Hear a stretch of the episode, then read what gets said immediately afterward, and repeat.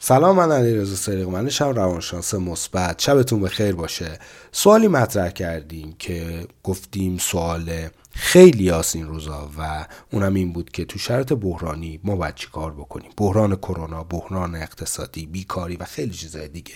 پاسخ این بود که یکی از روش های خوب اینه که ببینیم آدم هایی که توی شرایط بحرانی و سخت گیر افتاده بودن و ازش عبور کردن اینا چه ویژگیهایی داشتن چی کار می‌کردن که ما از اونها استفاده بکنیم. مشخص شده که این افراد این سه تا کار رو خیلی خوب و دقیق انجام میدن. یک متمرکز میشن رو خودشون انگار که به قول سقرات کلمه خودتو بشناس براشون خیلی مهم میشه و عمیقا میان روی این مسئله کار می‌کنن. دو مشخص می‌کنن ببینن چه چیزی رو می‌تونن تغییر بدن.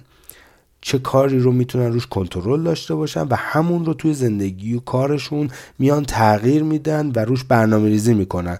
و مهمتر این که میان مشخص می‌کنن ببینن رو چه چیزی کنترل ندارن و انرژیشون رو صرف چیزهای بیهوده و افراد بیهوده و مواردی که روش اصلا کنترلی ندارن صرف نمی‌کنن و اونا رو کاملا می‌ذارن کنار. و سومین مسئله توی بحران شروع می‌کنن یک مهارت جدید رو یاد گرفتن یا مهارتی که همیشه لازم داشتن رو تقویت می‌کنن.